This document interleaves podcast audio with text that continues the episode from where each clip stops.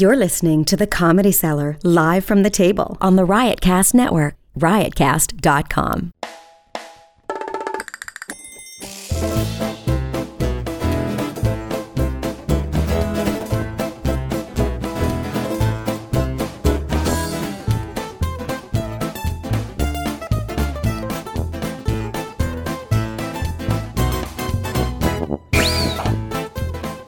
Good evening, everybody. Welcome to the Comedy Cellar Show here on Sirius XM Channel 99.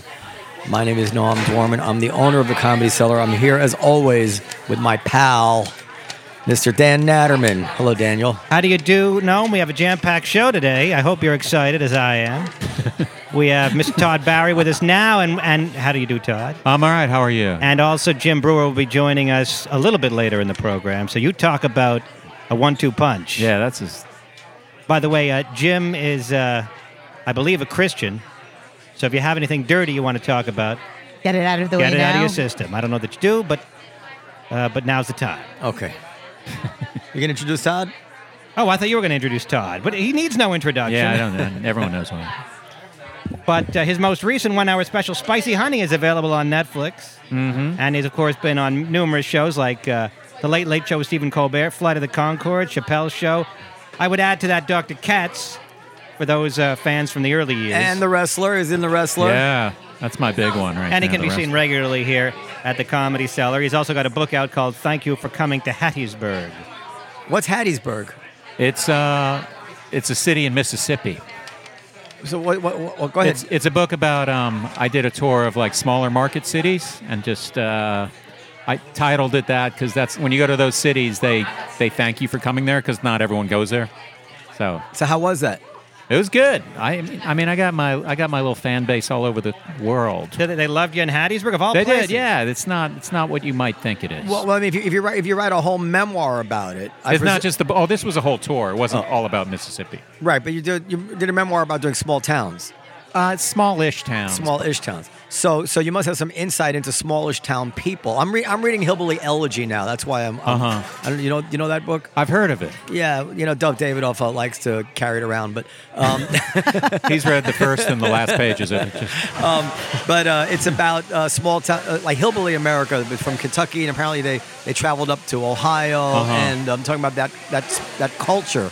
And I'm wondering if you have any insight. well, these aren't. Uh, I mean, the the people I play for are not hillbillies. They're just they're just like probably mainly progressive people who happen to live in Mississippi or Alabama. are they miserable there? No, I mean they're- they're uh, not when I come to town.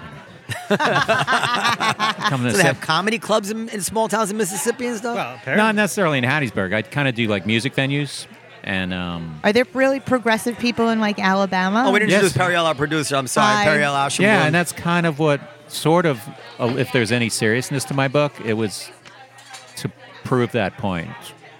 Well, well, Not we- that it's, I'm not, I don't even do political material, and I'm sure I make right wingers laugh all the time. But um, made me laugh. I, Yeah, I, exactly. I haven't. I have must confess I didn't read the book because I just found out it existed Oh whilst, whilst doing research for you as a guest. I would have brought a But comp copy for Is you. is it mostly what can I look forward to when I do read the book? Is it a lot of say uh, salacious stories about uh, Nah, it's kind of uh, groupies? No. Some people really like it. Uh, some people probably think it's repetitive because it is. But uh, it's a lot of like uh, just what I did when I got to town. It's not. It's not as profound as I may have set it up. It's, a, How- it's how- a bad book. How are the how are the sales? how are the sales? A lot of comics have How are books the these sales? days. That's three questions in. Is how are the sales? Um, I don't know. It's not. It's not. Uh, I mean, publishing a book's a pretty I big, know. big deal. Yeah, I mean it was Simon and Schuster or an imprint of them. How so- many pages is it? It's over about two hundred, but no- it's short little chapters for even. but like sitting down and writing a book is no joke. I know. I, I, I wish I had. Yeah, I wish I. I wish I had a chance to do it over again. Did they, did they come to you uh, and say we want to we want to hear about Todd Barry's experiences, or did I'll you pitch you, them? I'll tell you what happened is uh, there's a guy at Three Arts, which is my management company, who's a book guy. He does like Tina Fey and all of, and a lot of comedy books, and he wanted to meet with me because he liked my comedy. Is that Dave Becky? no, no, it's a guy named uh, Richard Abate. He's a he's a book agent, and uh, and then he I met with him, and he's like, "Have you ever thought of writing a book?" And I said, "I'd love to, but I don't have any ideas." And he said, "Well, I'm good at helping people come up with an idea." And then uh, we talked for about 45 minutes, and then he said, write up a few pages, and I did. And then, like three weeks later, I had a So you- you- shockingly lucrative book deal. So you got the money. I'm not uh, going to tell you how uh, much but because I'm I know not- that's your next question. No, it certainly would not. I'm certainly more discreet than that. But you had the money before before embarking on this uh, what had to be a fairly rigorous uh, uh, uh, uh, uh, endeavor. That is to say, writing a book. Yeah. You had the cash. in No, hand. you get part of it. Yeah, you get up, part. up front, and then you get the other But part. he but he had the, he had the contract. He knew he was going into. Yeah, yeah, yeah. Uh, Look, nobody gets into writing books for um, the cash. Except for comedians, actually. Well, uh, Unless you're like I- Kim I'm not Sure, I'm not sure that that's the case because would Todd have written the book without a contract in hand? Todd, I- Um, I mean, I, that's a great. Probably not. I don't think I would have written the whole book on spec, but uh, No, you don't write. But it's not like you're like I'm going to write a book and become like extraordinarily wealthy Well, from right. writing this well, book. Is what I'm but saying. not extraordinarily wealthy, but it's a, it's whatever income it was. It was. But it's a lot of work, is what I'm saying, right? it Like is a lot of work. But yeah, you have like a year and a half to write a book. Well, there's this horrible story about the guy who wrote Confederacy of Dunces. I forget his name. And John- is it Kennedy or John? John Kennedy Toole. Is it? Yeah. That's right, John and John uh, he Kennedy submitted this book. To, to, now he wrote it because he, he, he it welled up inside him. I guess like some people, some real artists, Yeah. you know, they it has to come out. And he he submitted it all over, all over, all over, and it was rejected everywhere. Yeah. And then he killed himself. Oh, and then then, it was published- published, oh, wow. and it was the biggest hit uh, of its of its time. So Todd, now, Todd had exactly the opposite I said- experience.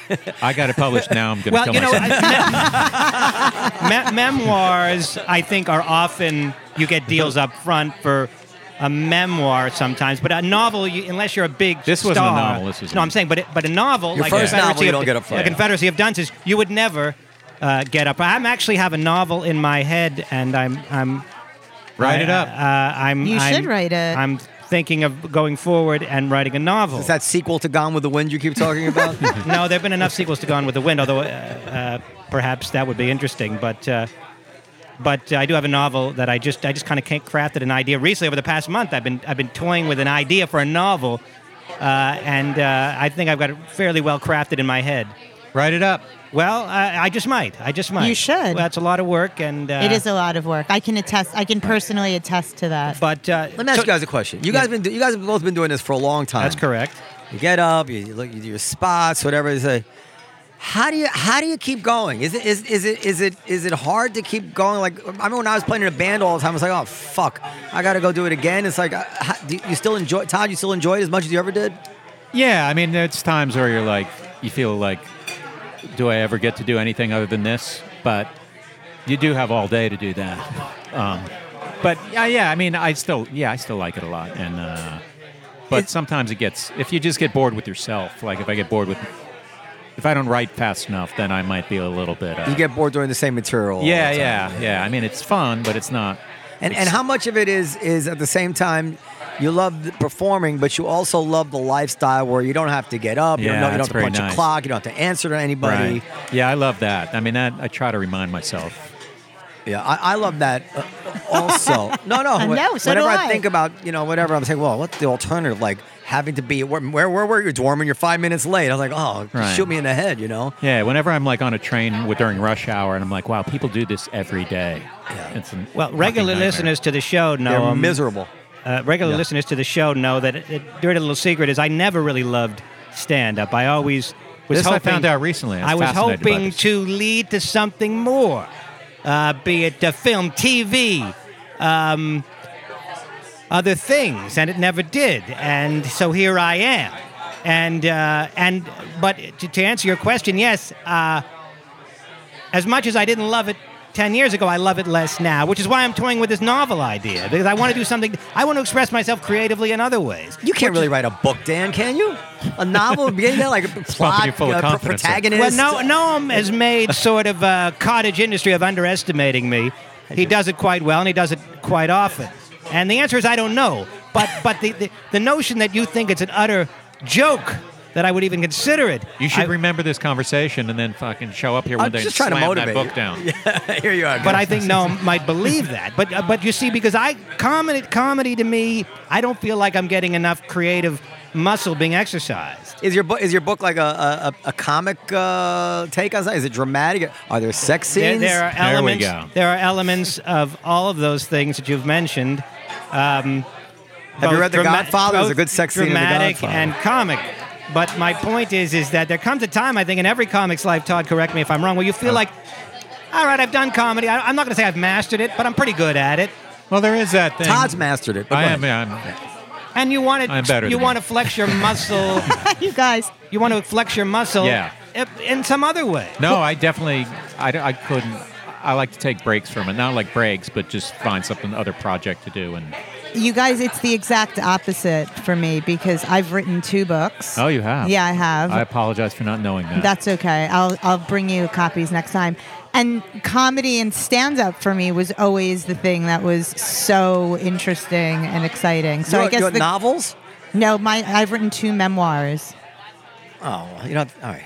What No- the no fuck is not- that? No one does not But- put I- I gotta tell you what, I- memoirs on the same level of as a, as a novel, and there No. might be some. You know what? I don't want to hear a word until you read the books. It's just absurd. You're not like you're not even allowed to say anything until you read the book. Okay, but this is what I want to say. I've said we talked about this. and This is this is actually quite an interesting um, conversation. I, I I never tire of it, which is that How cer- hard to stand up?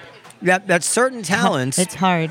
Do seem to be higher order than other talents. Like for instance, we're surrounded here by these beautiful drawings that Ava did. Now, you can't fake that.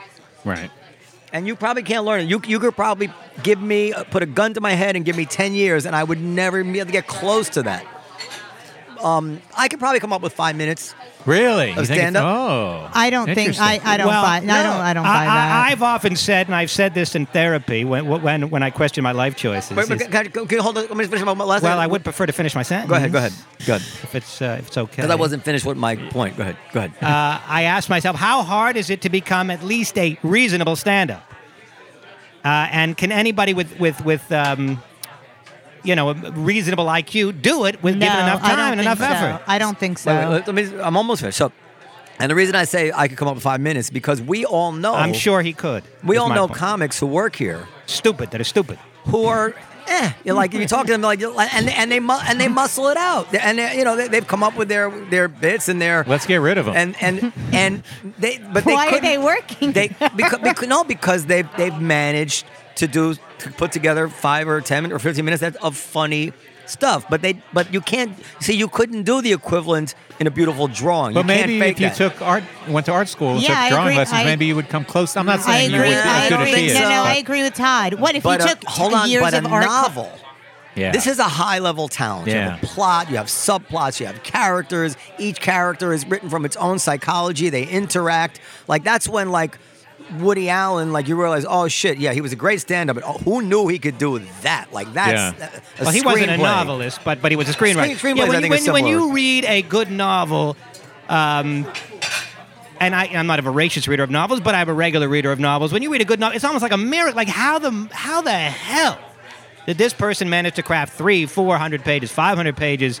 Yeah, because like when they're on two, page world? 200, they have to remember what happened on page That's 30. true. And it's I mean, writing a book, as I'm sure you well know, Yes. um, e- even a memoir, um, d- dare I say, Noam, like you have to really be on top of a lot of moving pieces because it's true. By the time you're on page 200, you have to remember what the fuck you were talking about on page 40, right? Now, Yeah. if it's a You're not, com- memoir, you're not really comparing a memoir to like Gone with the Wind or Anna Karenina. she I'm not is, com- I'm not she- she is, comparing but I assume that you have something to say about that. I'm not. No, I'm just saying, writing any book or anything that's hundreds of pages long is serious business. Right. Yes, but a, me- but a, me- but a memoir And I is do not- think you could learn to draw if you took 10 years of art classes. I, well, I don't. Could, do you think you could learn to play um, no. a classical instrument well No. enough to do a concert at one of the No. at, Car- no, at No, Carnegie I Hall? couldn't. No, I nobody couldn't. could unless they have I the talent. couldn't. But you can. But you can muscle. Now the thing But is, I don't think you can learn to be a great writer either. But but I don't. But I don't want to um,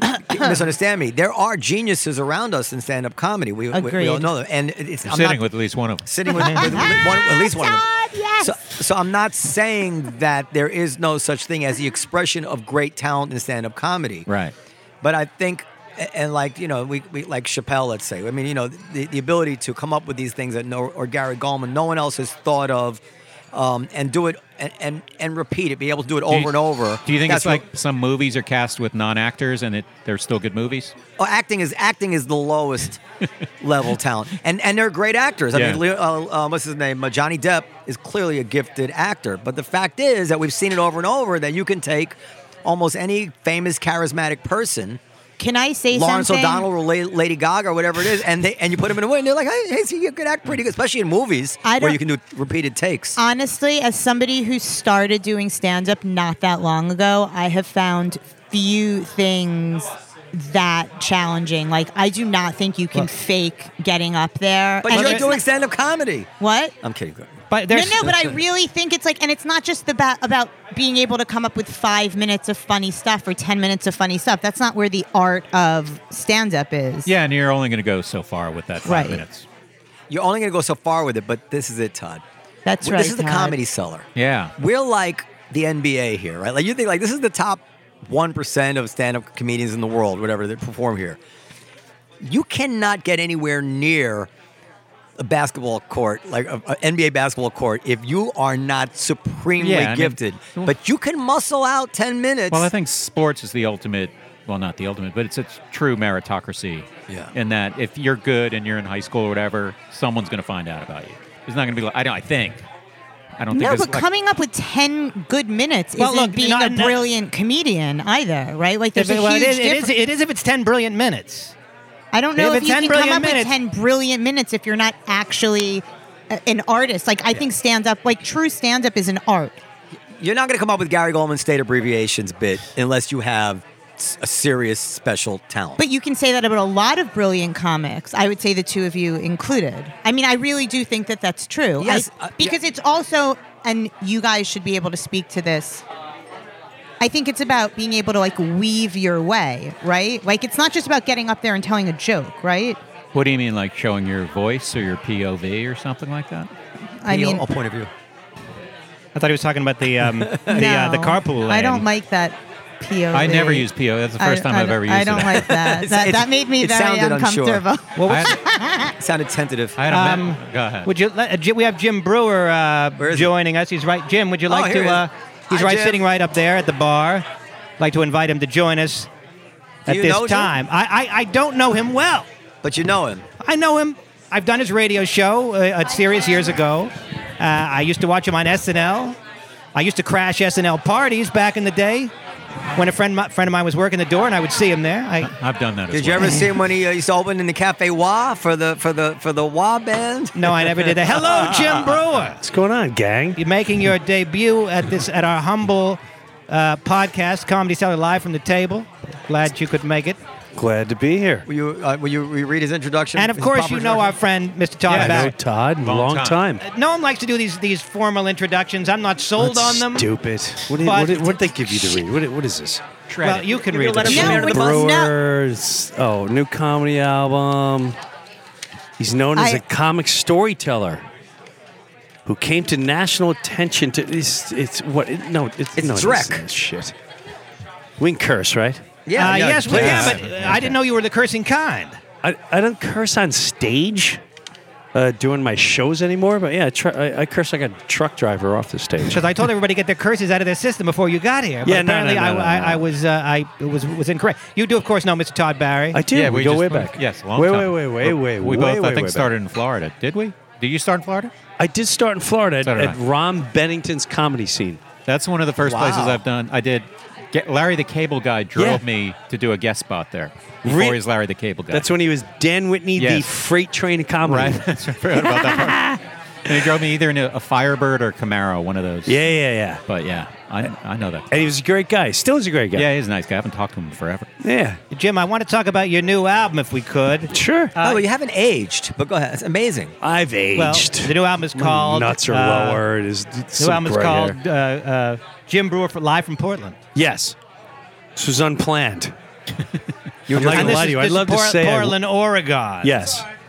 Just to be clear. Yeah. So what what, what do you mean unplanned? Well, What's first of all, the- he, he he. Oh, yeah, what do you mean it was unplanned? I didn't. This was. This just happened. Like I would love to say, oh wow, yeah, I was I was working on I this I had this. We, we said we need to put out an album, or a DVD and all that jazz. This just kind of happened. I know it sounds crazy, but at the end of the day, um, I was I was touring with Metallica, and we had three days off on one of the legs, and someone in the Metallica crew was like, "Hey, uh, I want to start feeding homeless people." I went, "All right." And then they said, I went, uh, all right, well, and they said, and I want to start in Portland. Um, w- do you want to help me? And I went, yeah, t- sure. I said, but you got to do the, re- you got to figure this out. I'm not gonna. You just got to tell me where to show up.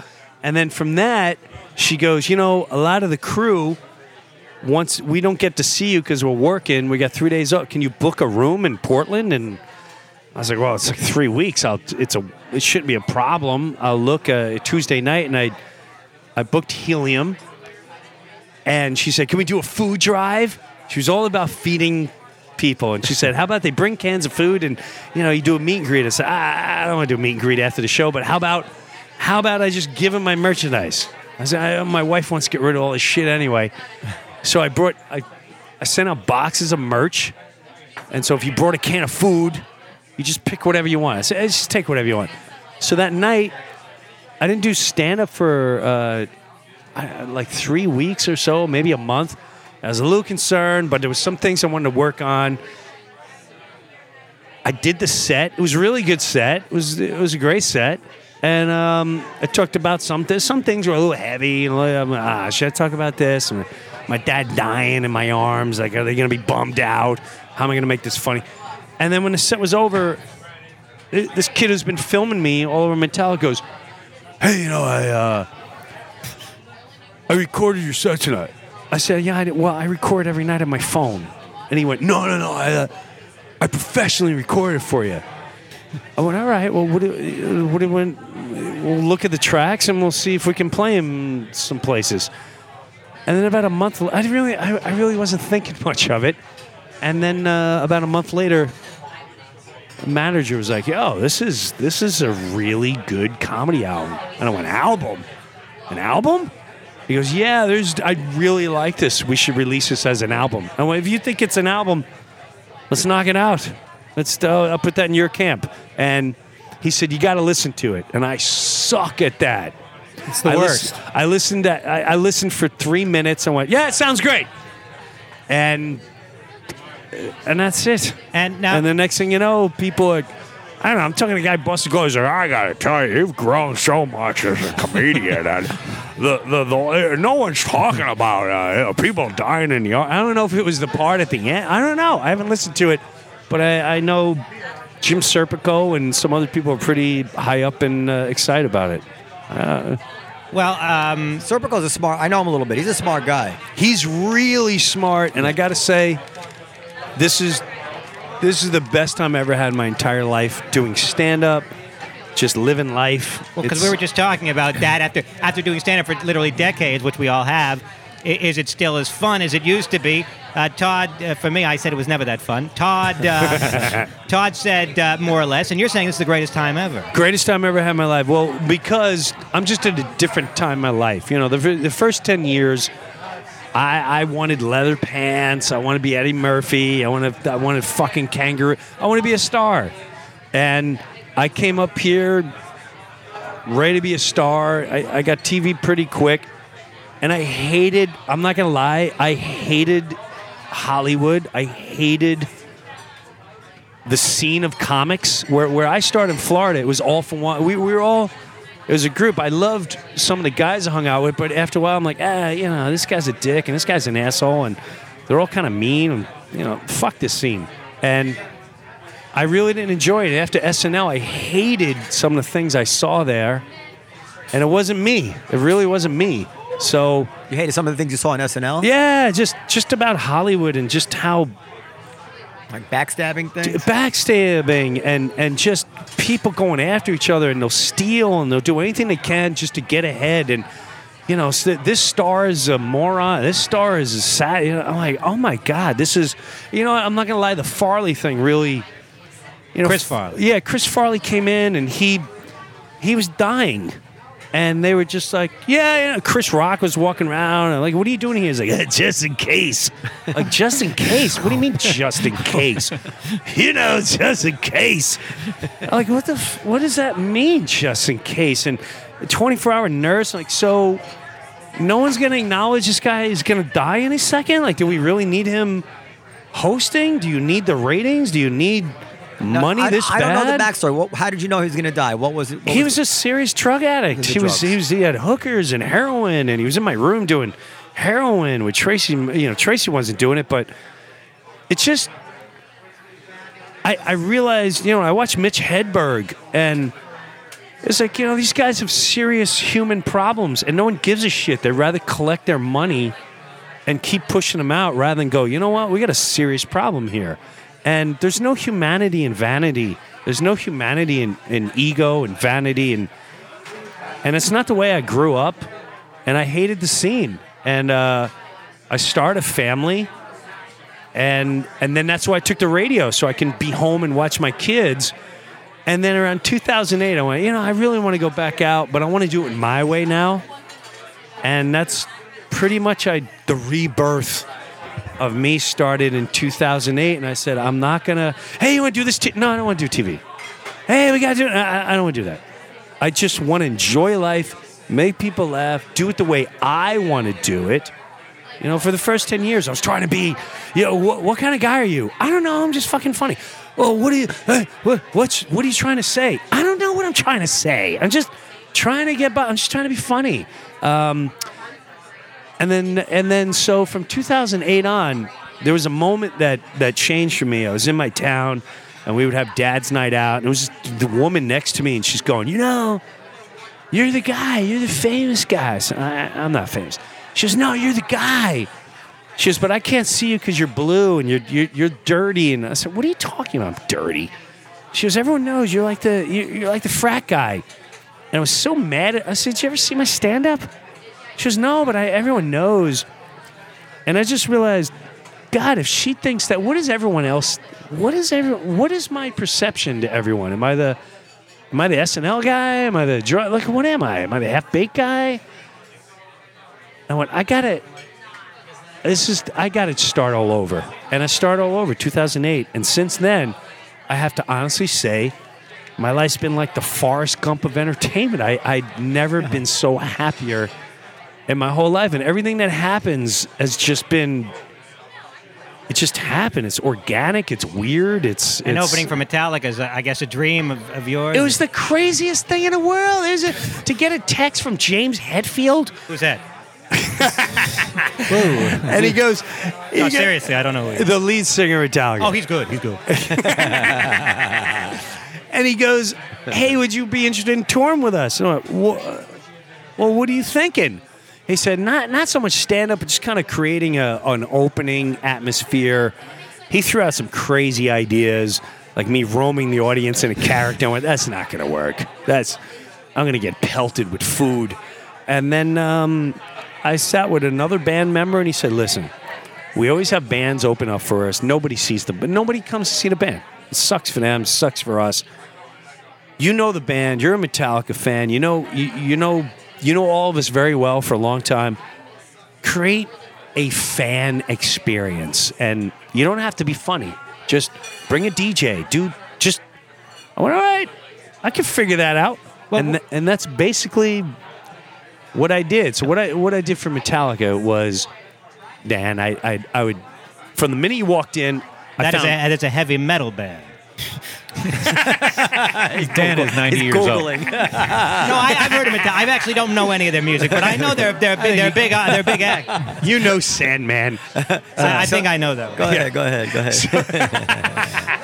So he, uh, I, you know, I made, I made old video. I showed. So if you came in the arena, I set up pictures on a big jumbotron. So you walk in and go, "Oh, I never saw that picture of Metallica. Or I never saw them 17 years old." And then I had a DJ go up at seven to take, and I programmed the music for him and take uh, requests. And then I went up, and it was like, it was like doing TV warm up. I would go, "Hey, uh, I'm your host. We're all stuck here seeing Metallica, so let's have the best of it." You know, I saw him in 1986 opening for Ozzy Osbourne. You ever hear that guy? He's, he's kind of Yeah, I know Ozzy. Well, I know does yeah, rock and roll. And you do a nice impression of him. Yeah, yeah. So and and then I go, "Uh, let's find the oldest guy in the crowd, and then I do game shows, and then we do a sing along, and it was But why, now, why does a, a musical act need an opener of any kind, be it comedian or uh, a band? that's a very easy answer. okay. Ka-ching, ka-ching. They want everyone in there to buy food and beverage and to buy merchandise. Is there a break between you and when they go on, or do you no, introduce them? No, I bring them on. Oh, cool. And so the merchandise, so their their their real key was we don't want everyone in the parking lot. We want everyone in the arena. And by show three, it was like 10, 15,000 people in the arena. By the time we were done, the place was packed when I'd get up there. And um, all I can—I know they were happy because the numbers I heard that they were making just on merch probably was more money than any of us would ever see in our lifetime. It was Wow. It was pretty intense. The money they making just on merch for the show started. I always thought, now you're talking about like a different kind of experience, but I know comics open for musicians a fair amount. I always thought that was weird. Weird. it is. Like, well, they're there for rock and roll, man. I think I- engine for like someone like me who's open for bands like like indie bands, not like Metallica, but Hey, everybody. I think they engine, sound engineers love it because just they set up a Yes. mic and then there's like that's they, But- but they don't have to put Yeah, earplugs Todd. in. But when, when an audience is geared up for rock, Yes. and I mean rock and roll, Heavy metal. and heavy metal in particular, but even even the bands that you've opened up before, whatever they, I don't know what those bands would be, but um, they're there for music, and then you're hitting them with, with, with jokes. I'm wondering wh- if that's like if they're ready for that, if they want to see that. I mean, the times I've done it, I've had the band introduce me, so they don't think you're just some shithead who's been thrown up there. Right. And they're like, "Oh, this guy just must have got this gig separately." Right. So they're like, "Here's my friend," and And they were attentive. yeah, I mean, these are also, you know, yeah. W- Were you hanging out with Metallica during the time that they had that debacle on the Grammys where the, the with, I, with, with Lady Gaga? I was not hanging out, but I was I was texting I was texting James, the singer at that time. I saw him lose his mind. He must have been furious. I knew his wife he was I don't even know what happened. I'm sorry. I so don't either. They, they they're on the Grammys, and Lady Gaga is got, is going to do a song with them, and it's probably their best album in 30 years, easily. The, the new music's phenomenal, and if I thought it was ironic that the song is about being addicted to vanity and pop culture, and. He's doing it with Lady Gaga, and then the music starts, and here comes James Hetfield to the microphone, and there's no sound Oh. on TV. And the whole song, his microphone was never. And when his song was over, he took his guitar, he launched it, threw down his thing, and he took off. And it was. Uh, I was texting him. I was like, "Hey James, the good news is, you know, the deaf people loved it. And the, the the mimes thought it was the greatest thing. You mimed the shit out of that song, and uh, he, but he was pretty. That's he a was huge pretty fuck pissed. up. I don't blame It's a him. huge fuck up. That's, Jim, the, how do you- Grammys, what's that's wrong the with worst you? fuck up you can do next to like shooting the guy or something. Right. Like, what is, what is wrong with you? It's live television. What is, on Grammys, you should be A game, everyone in that So building. they never got it working like in the middle of the song? Or No. The entire song, you And couldn't did- hear his vocals. So do you- Lady Gaga helped him. Okay. How do you think? What do you think would happen if, say, uh, a, a lower energy comic like if Metallica, they were like, "Yeah, are you ready for Metallica?" But first, Rita Rudner. and then Well- she- oh, two of them were, or, or Dan Natterman for that matter. I mean, you should have used would yourself not go that well. example. It would not go well. Jim Jim Norton. I, I reached out to before I knew what I was doing. Uh, I reached out to a couple comics like, "Hey, you want to do something in front of Metallica?" And Norton goes, "Oh my god, he's doing what, what's the character? Uh, Chip Chipperson. Chip, Chip yeah, Chip Chipperson, Chipperson. He goes, I want to do Chip Chipperson and get booed off the stage. I went, ooh. He goes, and I want to do it in Philadelphia. I went, all right, let's let's let's let's be ready for that. You know, Philadelphia's a bunch of animals down there. They, they don't play around. But long story short, even the Metallica camp was like, uh, that's not a good idea. not a good idea. We know, J- no, do not do that. I, went, Well, I think. Metallica has it right. They didn't ask you to be do traditional stand up. They asked No. you to do a whole show. They asked for me to MC host the opening ceremony, and that's what I, would- I would I would tell the DJ. Don't say, "Please welcome Mr. Jim Breuer and comedian." I said, "Listen, introduce me as Ears is diehard Metallica fan and your host MC of the night." And I'd always say, "Hey, listen." We're all st- we're all stuck here waiting for Metallica to come out. So until they do, let's have some fun with one another until they come out. How long are you up there for? Um, the least was 20 minutes, the most was about 40, 45. But then I would every t- when I'd get off, I had something going on every 10 minutes. I had a live camera. Uh-huh. I would go backstage, find one of the band members. You know, Foo Fighters were there one night, and I'd oh the Foo Fighters are here, and I banter with with Dave Grohl, and then what other what other band would be there, and we'd banter, and then I had sing-alongs. I'd go up and we'd do five minutes of the best metal rock sing-alongs, and the place would go ape shit, and There- so That's cool. There does seem to be a um, a link. Now, I'm not part of this, but there is a, a link between heavy metal and comedy. At least certain comics that seem to be crazy about heavy metal. I've always been. Jim Jim Norton is crazy, about uh, Yeah. Jim Florentine is crazy Yeah. about heavy metal. Um, Sam Kinison basically Sam was, was- heavy metal. Yes, he was hard rock. Well, so what? What is? I mean, I don't know. Do you do you, do you have an explanation for for that, or it's just No, mean- I grew up. Uh, I grew up. I grew up, and for some reason, I was really drawn to the sound of thick, crunchy guitars, and that and that that was much more appealing. And you know, I grew up in the '80s where it was new wave. I hated new wave. Disco was coming along. It was hair bands, and Metallica was more of a thinking hard rock metal. They weren't in they weren't in pop culture. I've always hated pop culture. I've always hated that atmosphere. So they were, you know, they were a thinking thing for me. They they they made me think about religion, where they uh, they would make me think about uh, war. My father was a World War II vet, and they wrote some pretty heavy songs about war, and they weren't like, "Hey, I'm in love and Jane and we're gonna bang chicks tonight." They were just, "Yeah, you look to the sky for you die," and like, "Holy shit, these fuckers, are, so? So these fuckers you, are scary." you didn't see Dirt, I gather. You're not a Motley Crue fan. I, I liked Motley Crue a little bit, but you know, it was a little too much for me. because I did see the movie Dirt.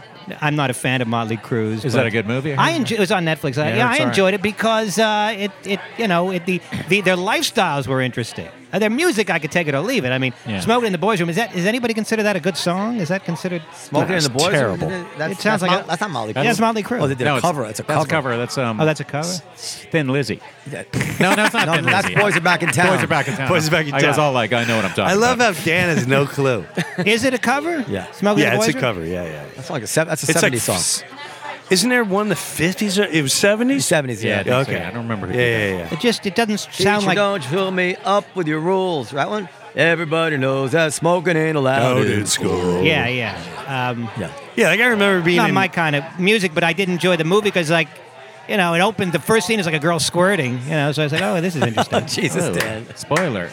I'm sorry. By the way, you know, Metallica, it's, it's interesting to me that you focus it on so much the lyric stuff because Metallica is quite respected musically, you know. Like, these, you ever seen those cello ensembles that do these Metallica Yes. covers? Yeah. And people, you know, respond no lyrically the singer really writes about very deep in-depth stuff and um, it's not hokey it's not like hey uh, here So- comes the metal and it, it, it, all his lyrics are um, every song. And it helped me in this career there was times where i couldn't stand people and I knew karma would always come around, and they had songs that would just tap into it, like King Nothing, and and uh, more recently Moth into the Flame, and they they were they were more to me than just a band. I was always a big fan.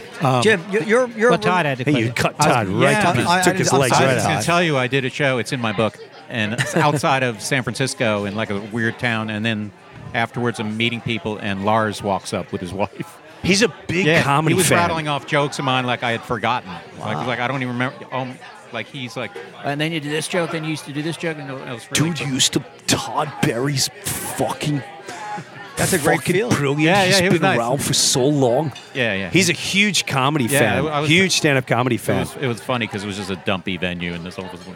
But you thought it was, but it was cool. Yeah, like this fucking massive. And I talked to him for a while, and he was really nice. He's really good. He's very smart too. he too. took pictures, and then He's, he I asked mean, you Yeah, know Todd that he's, he's Barry from fan. Denmark, I believe. I do know that. yes. And you His father's Googled- tennis no, I didn't Google. I He did. I Googled did. I did know that he was from Denmark. for So some you don't reason. know what kind of music they do. I know. I know they do heavy metal. I do, but I just don't know their song.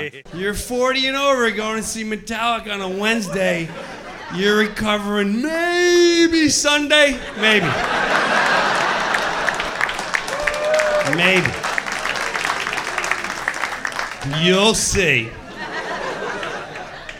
People run right to the railing. That's uh, they get on the floor, and you and the 40 and over people like, yeah, man, I haven't seen him in 20 years. It's gonna be, it's gonna be amazing. And they're drink, you know, they're drinking. They already got permission, or they're bickering with their wife. Like, are, are you sure you're cool with this? Because you're acting weird now. You said.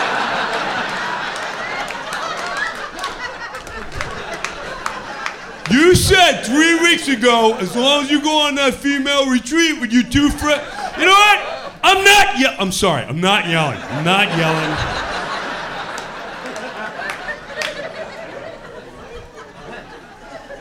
I've had two beers in four hours. How do I sound like I'm drunk if I had two beers in four hours? It's Metallica, sweetheart. Okay. Sorry. Uh, I, mi- how many bum? I missed one big event. One big event. You- You're a person of faith. You're a pretty religious guy. I'm not religious. You're not religious? I, I couldn't tell you anything in the Bible. I don't know the Ten Commandments.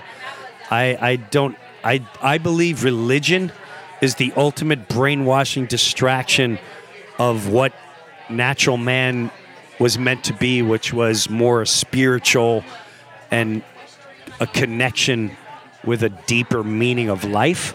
Is that- I, I really feel all religions came and they were created by man to divert you from what your natural abilities are, mind and spiritually wise. How did I get that wrong? What- what- Well, because I I, don't think know. I, Everyone I, thinks I think. I I told don't you know. before the show. Let's talk about Jim. He's a Christian. I am not a Christian. But that's what I, I thought I read that somewhere. But but but do, do you? So you- no, my wife is. I, I my mean, wife went because I remember there. on the radio show you were Ah, talking about your church youth group or the softball or something. Yeah, my wife got, you know, my I was supporting my wife. I didn't want anything to do with that. Um, I was, you know, you know, my wife. We we had a really tough time in life, and um, you know how that whole thing came about was. I was ready to leave her, and uh, I'm really anti breaking the marriage up because I watched some of my family have divorces, and I watched what happened to my nieces and nephews, and the and the the really bad effects of it, and it was devastating. It was extremely hurtful to watch. And all my nieces and nephews are my age because all my siblings are a lot older. So I vowed I would never break my family up or do that to my children because it was so devastating and hurtful. I don't want them ever go through that. And so my wife had a really, really, we had a love going on. And I said, look, man, I, I know you don't like me. Whatever happened, you don't like me. You don't want to be with me. You, you're, um, figure it out. You want to be with me, be with me. If you don't, you need to go somewhere, figure things out, go figure things out. But I, I, I can't live like this anymore. And uh, I know this sounds crazy, but I pulled over. I do. I, I don't know what the fuck is out there. No one knows. And um, I think we're all connected somewhere or another. I don't know. I have a hard time to believe. I have a hard time believing you know, a worm was created to do this. A frog was created. Why was man created? I don't fucking know. To do this shit? I Rock- doubt it. rock and roll. To rock and roll, baby. To fucking Podcast, baby. To podcast and do metal. Who knows? And uh, I had it out. I was like, you know, if you exist, you better. You better fucking step up now because I, I've been. I, I'm not a drug addict. I never cheated. I, I, am trying to do the best thing in life. If you fucking exist, god damn it, step in for Christ's sake. And what I didn't expect was a couple days later, I come home and my wife's, you know, she got big, her eyes are all fucked. I said, what's the matter? She went, oh man, something weird happened. Said, what happened? Oh, something fucking weird. I said, what the fuck happened? Where are the kids? They're upstairs, sleeping. And long story short, she goes, um, lady in a coffee shop and asked her to come to the house and want to do something for her. Oh, what, what do you, what? And she goes, and I, I didn't want to go there, and I ended up going there. And the next thing you know, I went in the house. Uh, uh, and then what happened? Her husband came down, and for a split second, I went, "Oh, this is this is gonna go bad. This is the husband and a wife." And for a split second, I went, "This is my out. Holy shit! I'm gonna. You got freaky. I'm going freaky, and then some." And um, she, I said, "What they do?" They started praying for me, and I tried not to giggle because that's the last thing I expected to hear. I said, "What do you?" What are you what, are you talking about? I don't know. They prayed for me, and I said, "And what are you doing while they're praying?" I, I, I don't know. I felt, I don't know. I never, I just started, I want to start going to church. I said, hey, start going to church. And during that time, I was doing a radio show and all that. She started going to church, you know, and I would, and she's like, you should go. They're not freaks. And I was sitting in the back of the room. And that guy would go back and forth, and I swear to God, every time, because he knew I was just there more to watch what's going on with my wife. I was very concerned because she became born again and it was all about Jesus. And she was constantly like, "Have you thanked Jesus? Have you thanked Jesus?" I'm like, "Listen, hon, take it easy. With the, I, I'm glad you're finding a place, but don't don't start cornering me, because then we're gonna have you work on you, and I'll work on me." And this guy would walk back and forth, and every time he say Jesus, he'd look right at me, and I'd look at him like, "Dude, you're not getting me. You're not getting me. I'm telling. I'm here. I'm here for her. You you you can try this all you want, but I." I'm not buying. Even if the guy existed, I ain't buying. He walked on water and all that. I- I'm not buying it. if he, if if he said treat everyone great, I get it.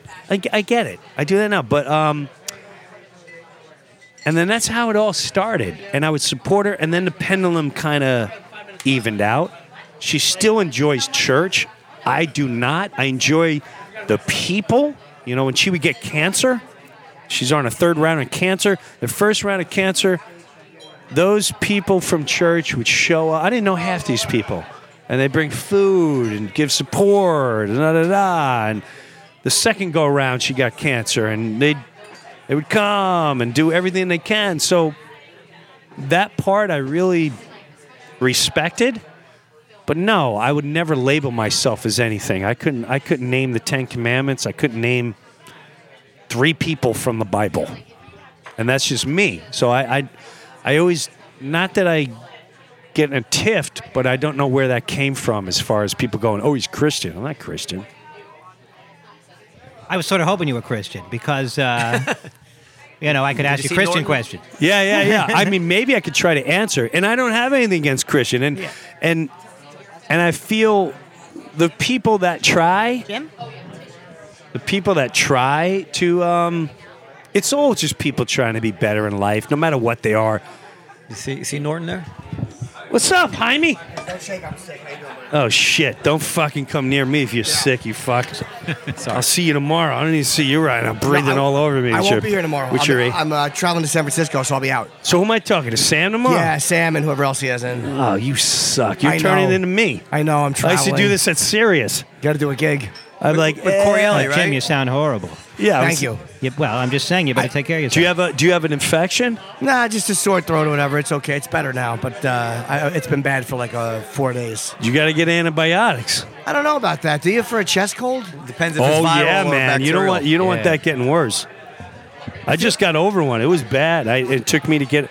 Listen, everyone's a doctor, Jimbo. I know. Uh, oh, take this, eat that, drink this. No, you need to go and get I haven't put on a condom since 1990. I'm in good shape. My immune system's ready to go. Jim, we're talking about spirituality. Do you do you do you have any spiritual side? I try, man. Um, you know, being sober, I, I've given up on prayer though. You know what I mean? Like I really, I kind of doubt that there's a God, and it really uh, it bothers me. And if there is, I feel like He's not interested. It, it's been difficult. I, I struggle a lot. I don't mean to laugh, but that's no, kind it's of true. funny. I struggle with that. Like I, I want there to be a God, but uh, I don't know if there's a God. I don't know. I feel like there's energies and I hope so. Sometimes I hope so too. Sometimes I feel like uh, it's almost like Star Wars, the Force, where you you push out an energy and eventually it comes back and and I only say that on experience. I've had some weird shit by doing that by and I don't know what uh, praying or whatever. I was just going through them. You know, he asked me if I was Christian. I'm like, God, no, I couldn't name. I, I can't name the commandments. I've never read the Bible. I, I don't know anything about that stuff. I'm a. I learned by walking in the woods, talking where I listen to Indian flute music. But don't you? And I envy people with conviction, like people who really believe in God, and they and they mean it. Yeah. Like all those. There was a big Hasidic uh, funeral, Yeah. recent, like today or yesterday, and all those people who, like, I, I, I envy their 100 percent belief in whatever it It's is. a comfort for them. Yeah, but I, I envy it. It's like I they- they- respect it as Yeah, long as they're I not had it. assholes and as long as they're not like Yeah, you yeah. need to, you need to. But I, I, I don't know what the fuck is out there. I'd, I'd love to say so. I hope something happens, and all I can say is there. I've had weird shit happen, um, and again, I don't know if it's bizarre coincidences. I don't know, but I don't want to define it. Oh, that's what it is. I've had people go, "Oh, that's." Uh, that, that that is that's what this is and that's what that is. I'm like, I don't know. We don't Yeah. we don't know. All I know is this happened, that happened, that happened. That's all. Happy birthday, Todd. Is it ah. your birthday, It Todd? was recently. About a week ago. I was not invited to the party, but I'm We're talking talking about about God. Todd. Let's not shift to my Was birthday. there a- Todd, Well- you look the same exact way Well, since God- we started. Really? Yeah, you look the same as well. Norton Well, looks a little bit now, but different. if To each other we do. To anybody else, we're fucking old and I finished. know. yeah, if, you- sometimes I think I have an age until I see a picture of myself from the '90s, and, and yeah, I mean, there's a, the difference is rather Isn't that the startling. worst? You, think you look great, and then you see a photo, you're like, oh my god, I'm garbage. You look good, Dan. I- you look, I- you look more of a man. When I when I first saw you, you looked You haven't aged much. either. younger and look He was boyish. you were very Yeah. boyish. Yeah. Where now you look Like more. a little salt and pepper. yeah, I got to go on. See you later, Jim. Have a good one, seeing you, Jimbo. Thanks for joining us. Bye. Todd, have a good one. Todd, happy belated. I think I saw on, better. on Facebook that it was your birthday. I didn't say happy birthday because I, I, uh, I don't know. I thought you'd be. I think you're sort of a cynical guy, and I didn't want you to say, "Well, Natterman's wishing me a happy birthday," just because you know, whatever. You think I would read all that into you saying happy birthday? I don't know. Hey, here's why so he just said I'm happy gonna guess- birthday. It's I'm my gonna fucking guess- birthday. I'm gonna guess that Todd's not a spiritual guy. Um, I'm But not- maybe I'm sort wrong. of. Uh, Here, you want to hear a story? You want to hear a fucking story? Sure. This is weird. And this is, I try to make this funny, and it's on the album towards the end, which I didn't realize. Uh, long story short, father dies. Everyone here lost someone they love, right? this is on the album.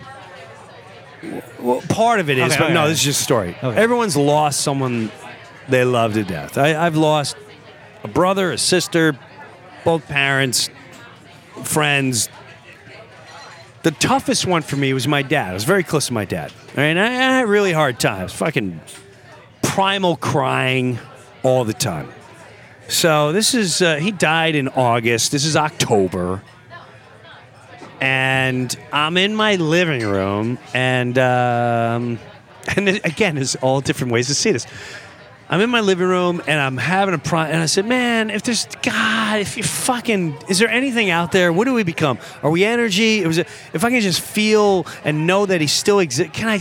Is there anything out there, man? Just God, show me, show me anything. While I'm fucking doing this, something starts slamming into my window, right in my in the next room. So I'm like, what the fuck is that? I go in there, and it's this freaking cardinal is just flying into the window. And when I get there, it goes back in the tree, and it's you know it does it chirps like a bird, and I'm staring at it. Like, that's fucking weird. Why is this dopey bird running into the window? I walked away and it starts slamming into it again. When I come back, like, the fuck is going? I'm more weirded out because what I was just doing and this thing. Now, again, could be anything. The next morning, this thing starts hitting the house where my dad was living with us. And then all day long, this fucking bird will go around their house, hitting the window, all the way up until the first place I saw him, and he'd start all over again the next day. To the point now, it's kind of a thing. Our kids, it's a joke. Like, you listen, if it's grandpa, we need to kill it because it starts at six thirty in the fucking morning, and this thing wakes us up. I've had friends come over, and whatever it is. The weirder part was this happened every day for a year and a half, all the way through March, a year and a half later. We're on vacation, and I still have a really hard time. I would I would cry really bad thinking of my dad. If I saw old people, I'd cry. If I saw someone wheeling someone, I'd get emotional. And um, we're on vacation. I have a bad breakdown, and then I went, you know what? Whatever I did, meditate. I went, I'm done with this. I'm done with this. And I, I said, I'm sorry that I held on to this. If you're an energy, if whatever the fuck you are, I'm letting you go. I am so sorry I held on to this. This is what happens in life. You die, move on. This is what life is. And I and I I just let it go. I said, I know every time I think of my dad, I want to laugh. I want to I want to have a good time. I want to I want to think of the great things. I swear my life, I go home, and my father-in-law is hilarious because when I first when first thing started hitting the window, he go, "It's a male cardinal."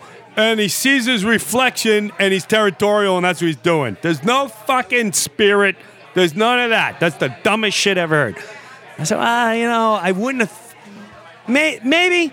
I just think it's weird that I was in the moment and this happened while I was going through that. And I asked if that makes sense.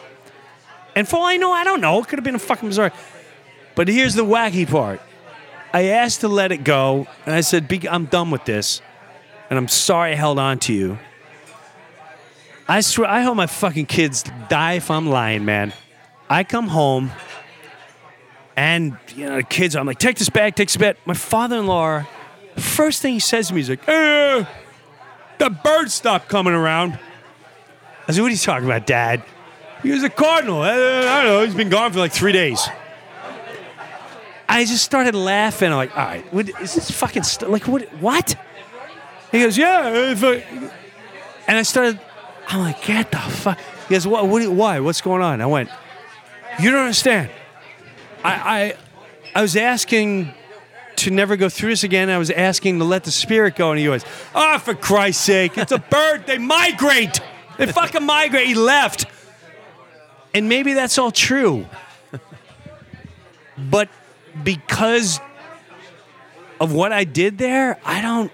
That's weird, man. What is that? What the fuck is that? And what if it? What if I don't know? I could be crazy. That's weird shit, and it's happened to me throughout my whole life. I got a million stories like that. And I always always thought it was weird or whatever. And to me that's deeper than any sitting in a church and reading this about and sometimes those things help to make you positive, but I don't know. I'd love to hear whatever. I'm nuts or whatever. Like I don't know. What, No- I don't nobody know. knows. Nobody knows. It's weird. What is that? That's weird. My father I don't have died, he anything to sent- sell. He sent You me know what I mean? Dan. He sent you Dan. There you go. And that's what I'm saying. People come in your lives. You're like, why does this person come in my life at this particular time? You just, I don't know. so we're, we're we're basically Well- out of time. I, I, Well, I, do I would want- just go ahead. No, I just I would like to add that uh, I'm you know. I'm, I'm like Dan's like, I'm what like Jim. I'm like Jim. I mean, I I, str- I wish I could believe because I don't want to. Especially as you get older, you're like, oh shit, man, this is going to end, It's ending. and uh, I would rather it not end. Me too. Uh, and Me too. uh, you know, and um, so I prefer to believe in something, but I, I just and and stories like that and weird shit that happens. Yeah, okay, maybe, but right. You know, I'm like, I don't know. I, I just too much. I mean, no, Noah might know he has a. He thinks duty is is the reason God doesn't exist. It's an odd theory.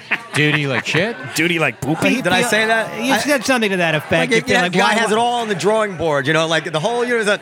It Yeah, doesn't add up. Like all the numbers, it doesn't add up without shit. We got to have shit, or the whole universe doesn't Like, work. why would an intelligent creator invent duty? That's is a no flaw one's in the whole system, Like isn't you think? I, if there's you other just flaw- snap it into existence, you don't need that stuff. Right. He could have ex- he could have crossed that off the list of things. But crossed uh, it off I will say this about religion: it makes for fertile ground for comedy because the Bible is so crazy.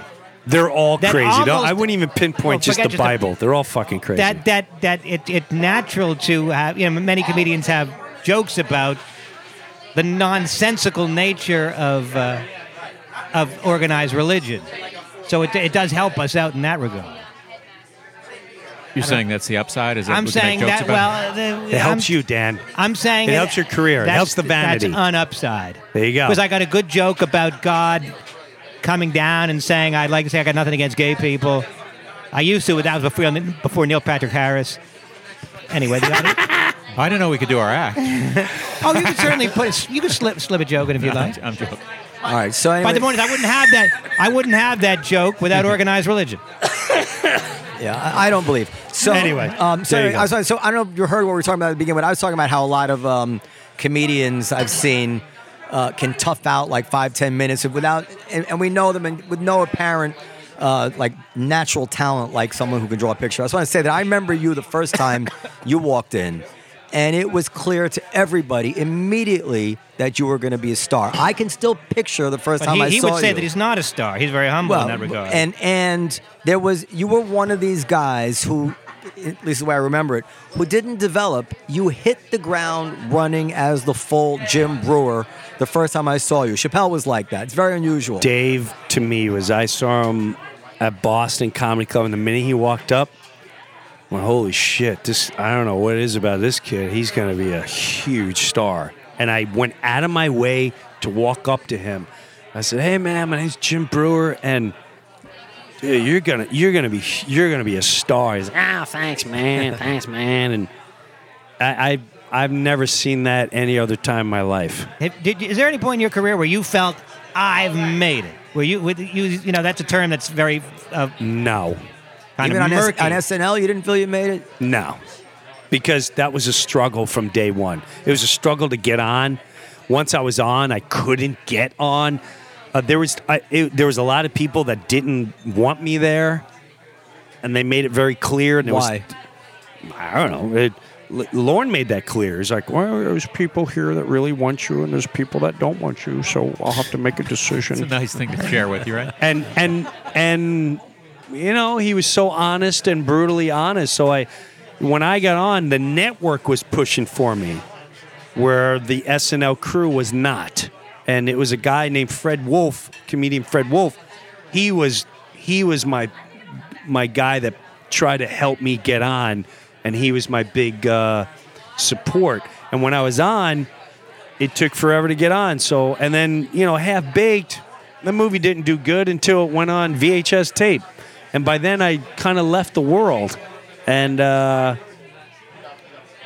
I don't think I'll ever quite make it, make it. I wanted to at one time. I don't want to anymore. I, I, I haven't wanted to in a long time. It's, it's, I'd rather just, I love crushing a crowd and and doing it my way. That's that's always been my style and since at least the early 2000s, mid 2000s. Right. So did did Lorne concede like when you were doing Pesci when you hit when you hit? Oh, that was a biggie. Did he I'm did he gonna come to lie. say I got I Yes, was wrong did. about you or something? no, he didn't say he was wrong. He's like, Jim, people really like Joe Pesci. And that's his way of going, dude, I see t shirts. or "Uh, people really like the Goat Boy. And I can honestly say Howard Stern and and Lorne Michaels to to make those two guys laugh have been I. Those moments in my life are so huge. Just forget any sketch or show.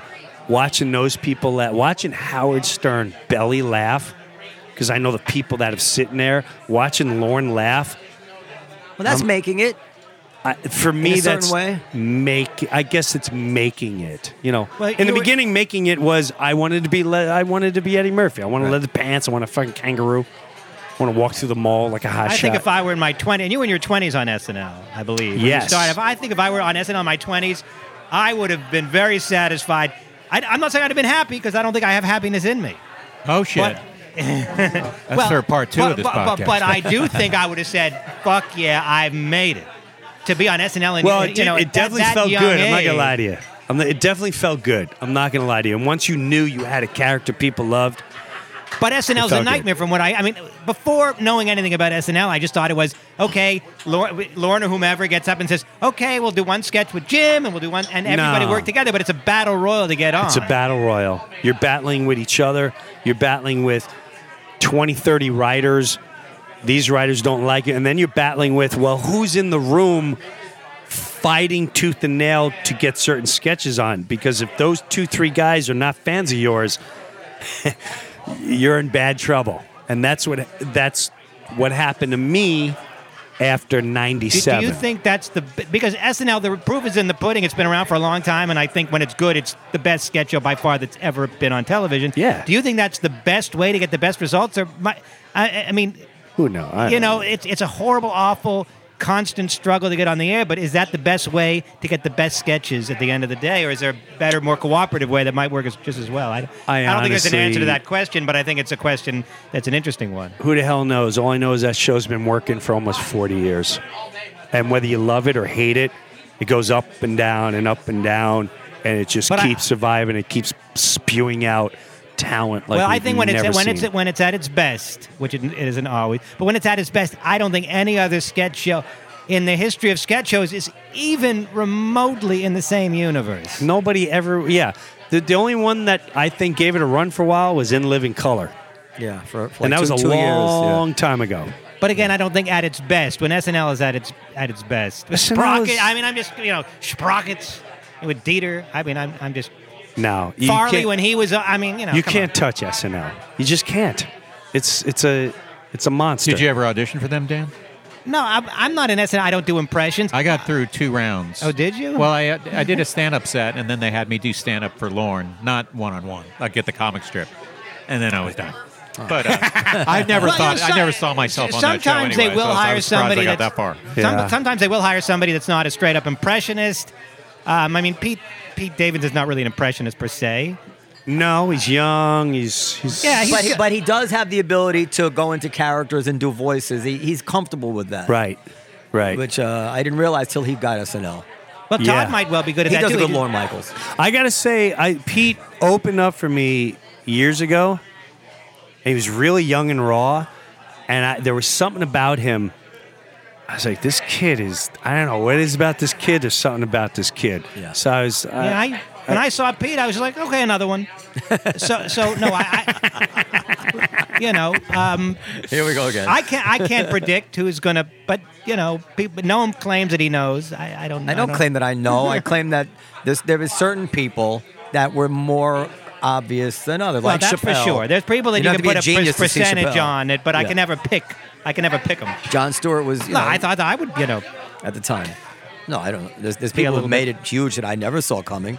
Anyway, um, all right, Jim. It, it, Thanks for thank, having me. Thank you very, very much for. Thanks, man. By the way, can, can, can we we got to give out the the. Um, Peril, What? what's our what's our uh, email again? podcast at comedycellar.com. Podcast at comedycellar.com. We want your feedback.